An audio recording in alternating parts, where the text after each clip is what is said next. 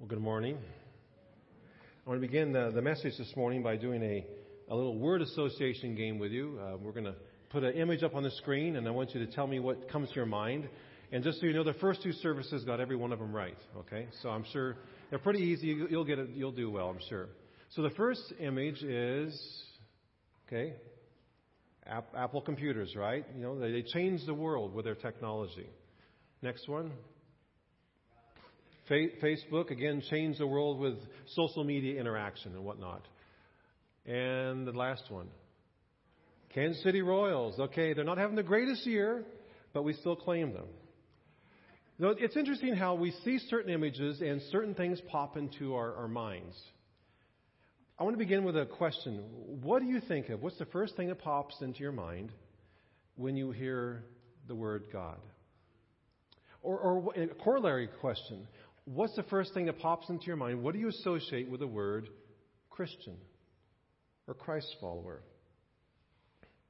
Today we're going to be looking at the defining characteristic of both God and his people. And to do that, we're going to be looking at 1 John. We've been looking at 1 John the last few weeks. It's a letter written by John, one of the 12 disciples, one of Jesus' closest disciples. He was known as the apostle of, of, of love. And he wrote three letters, um, and the first one here we're looking at was written to the church in, in Ephesus.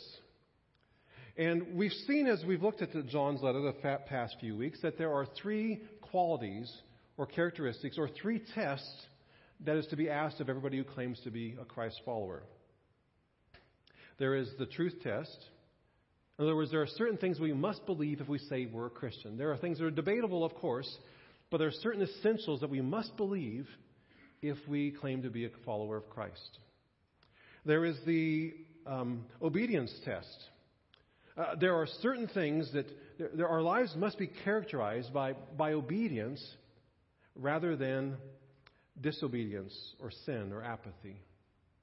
And then finally, there's the love test. We must love others because Christ has first loved us. I'm going to elaborate a little bit on these three. The truth test is pretty simple. Do you believe that Jesus Christ is the Son of God, that he was fully God, that he was fully human, that he is the only solution for our sin problem? He died on the cross for our sins. Some in Ephesus apparently did not believe this, but John asserts, the Gospels assert, Paul asserts, Jesus himself asserts that we must believe this. And so the most important question that we can ever answer in life is who is Jesus Christ? And our answer to this question will determine everything. We must hold to this truth if we want to follow Christ. That is the truth test. The second test is the obedience test. It's also simple, but a little bit uh, daunting or intimidating.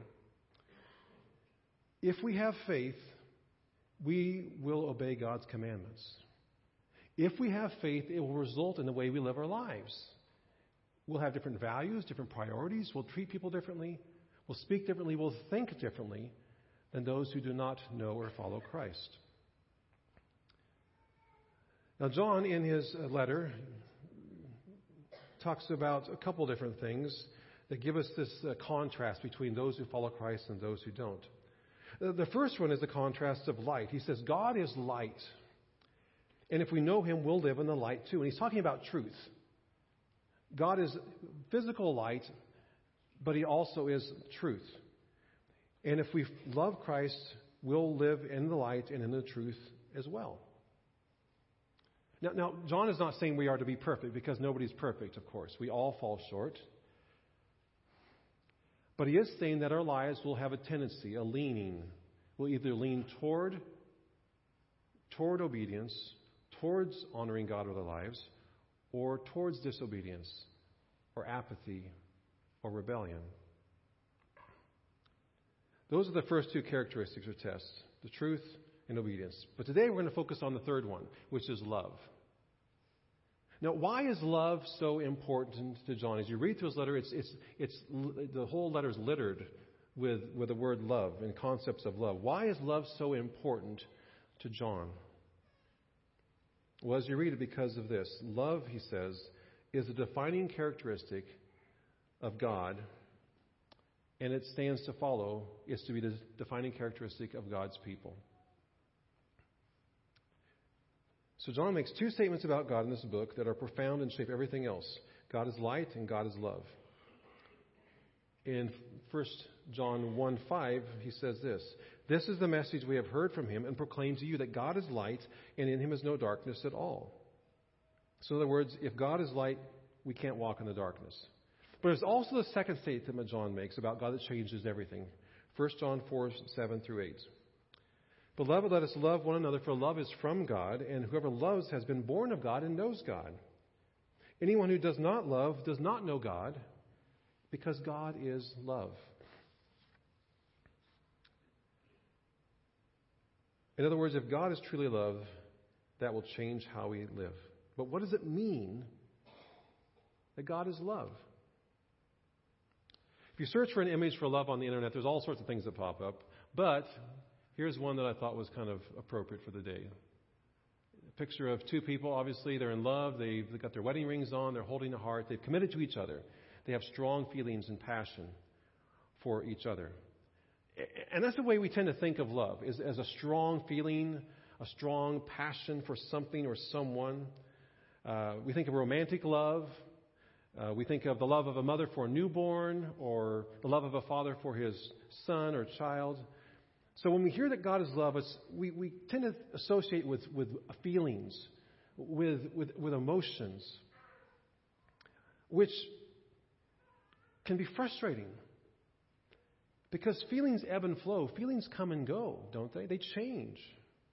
They're fickle. So, what kind of love is John talking about? What does it mean that God is, is love? I like this definition by Wayne Grudem, a theologian. He writes God's love means that God eternally gives of himself to others. Now, if there's anybody who does not have to give of himself to others, it's God. He does not owe us anything. We owe him everything. And yet, God is generous. His nature is to, is to give. Grudem's second part says, It is part of, of his nature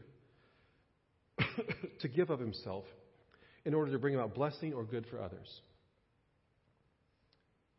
I want you to think about this. At the center of this vast universe in which we live is love.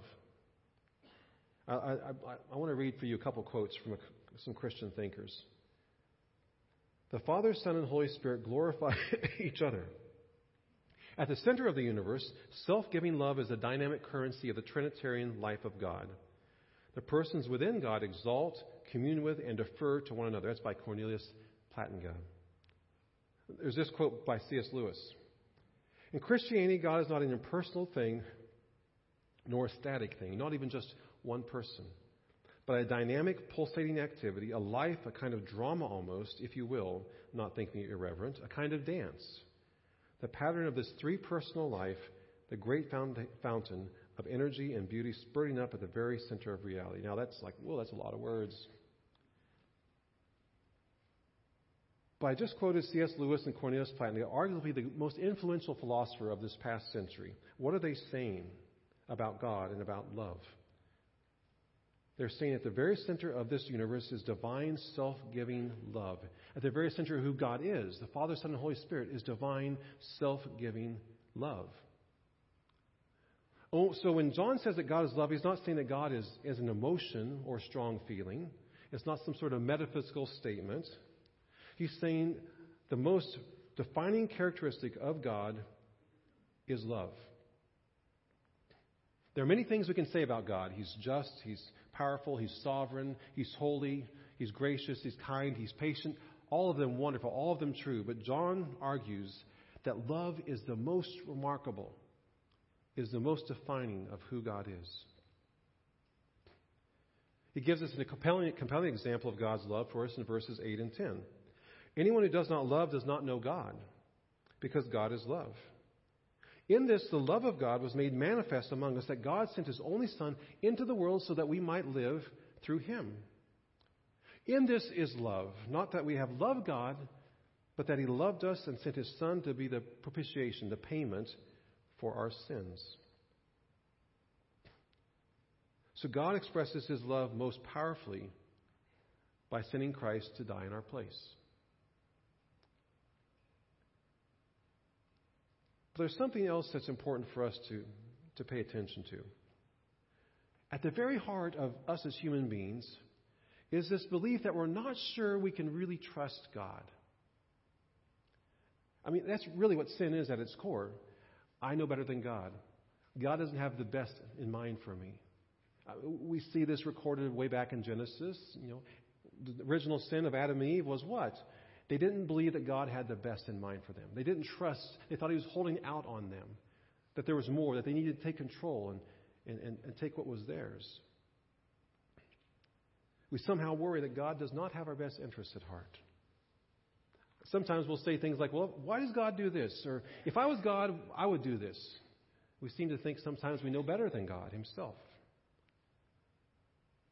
But what John is telling us is that nobody will ever love us more than God. That there is nobody who cares for us more than God, and that we can trust Him even when we don't understand Him. Because love is a defining characteristic of God. It's also supposed to be the defining characteristic of His people. Listen to again from John what, what he says about love. This is how we know what love is. Jesus Christ laid down his life for us. And we ought to lay down our lives for our brothers and sisters. If anyone has material possessions and sees his brother or sister in need but has no pity on them, how can the love of God be in them? Dear children, let us not love with words or tongue, but with actions and in truth. So John gets very practical here. Doesn't let us off the hook. We want to know what love looks like. He says, Follow the example of the one who laid his life down for you. We ought to lay down our lives for our brothers and sisters, he says, which is a high standard. It's a high bar to clear. Are we actually being called to die for other people? Maybe. But usually it will look a lot more ordinary than that. So John translates what this means in more ordinary and practical terms. He says, if anybody has the world's goods and sees somebody in need but doesn't help them out, does God's love abide in them? He says, love in deed and in truth. So laying down our lives is not just about the few who will run into burning buildings or be involved in some dramatic rescue. It will look like more ordinary things. You probably heard of the butterfly effect, you know, this idea that a butterfly flaps its wings in in South America and changes the weather in Kansas. The Bible often describes a similar butterfly effect for this spiritual life. According to Jesus, when we do small things in His name, when we meet needs in His name, like make a meal or visit the sick, or comfort the bereaved, befriend the lonely, open our home to a guest, pray with a, with a friend, when we do these things, these acts of love add up and have an effect on a, on a grander scale. It changes us, it changes others, it changes the, the, the culture in which we live.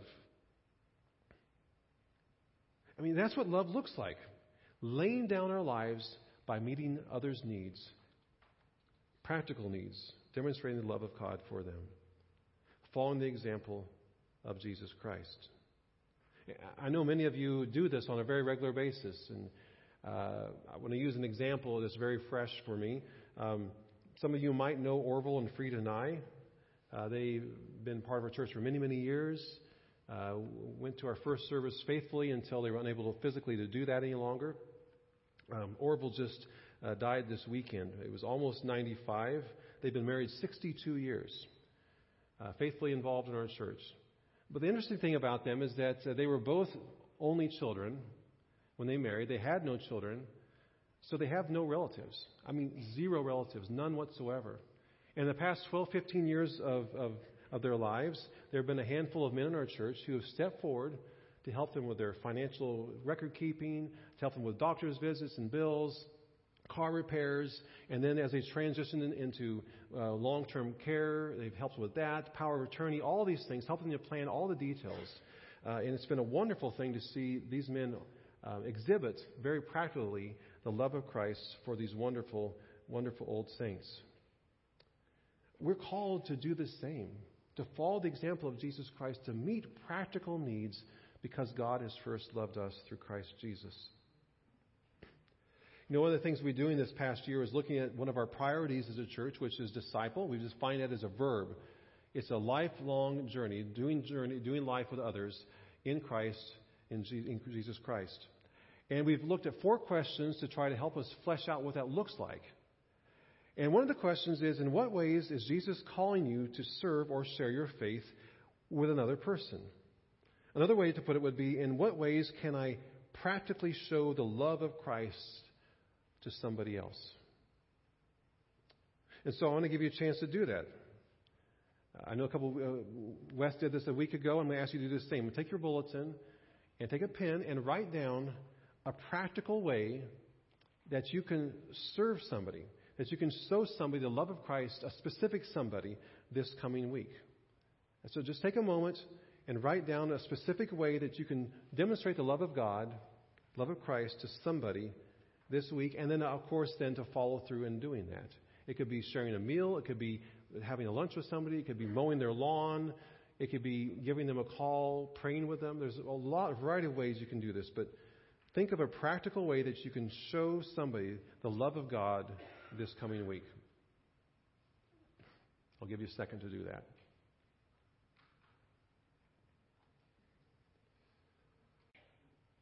So I want to conclude with, again, John's uh, definition of love. This is how we know what love is. Jesus Christ laid down his life for us, and we also ought to lay down our lives for our brothers and for our sisters. Let's pray. Heavenly Father, we come before you and we thank you that you are love, that you are self giving in nature, that you pour out your, your life for us through Jesus Christ, that you pour out our spirits to sustain us, to strengthen us, to correct us, to empower us, to fill us. We thank you, Lord, that you are love. Lord, we thank you for the love that you've demonstrated through Jesus Christ who gave his life for us. And Father, may we, as followers of Jesus Christ, also lay down our lives in very practical ways, not just in words, but in actions. We pray, Lord, that as we do so, we would be changed. Others would be encouraged and changed. And ultimately, our culture would change as well. We offer ourselves to you in the precious name of your Son, Jesus, our Lord and Savior. Amen.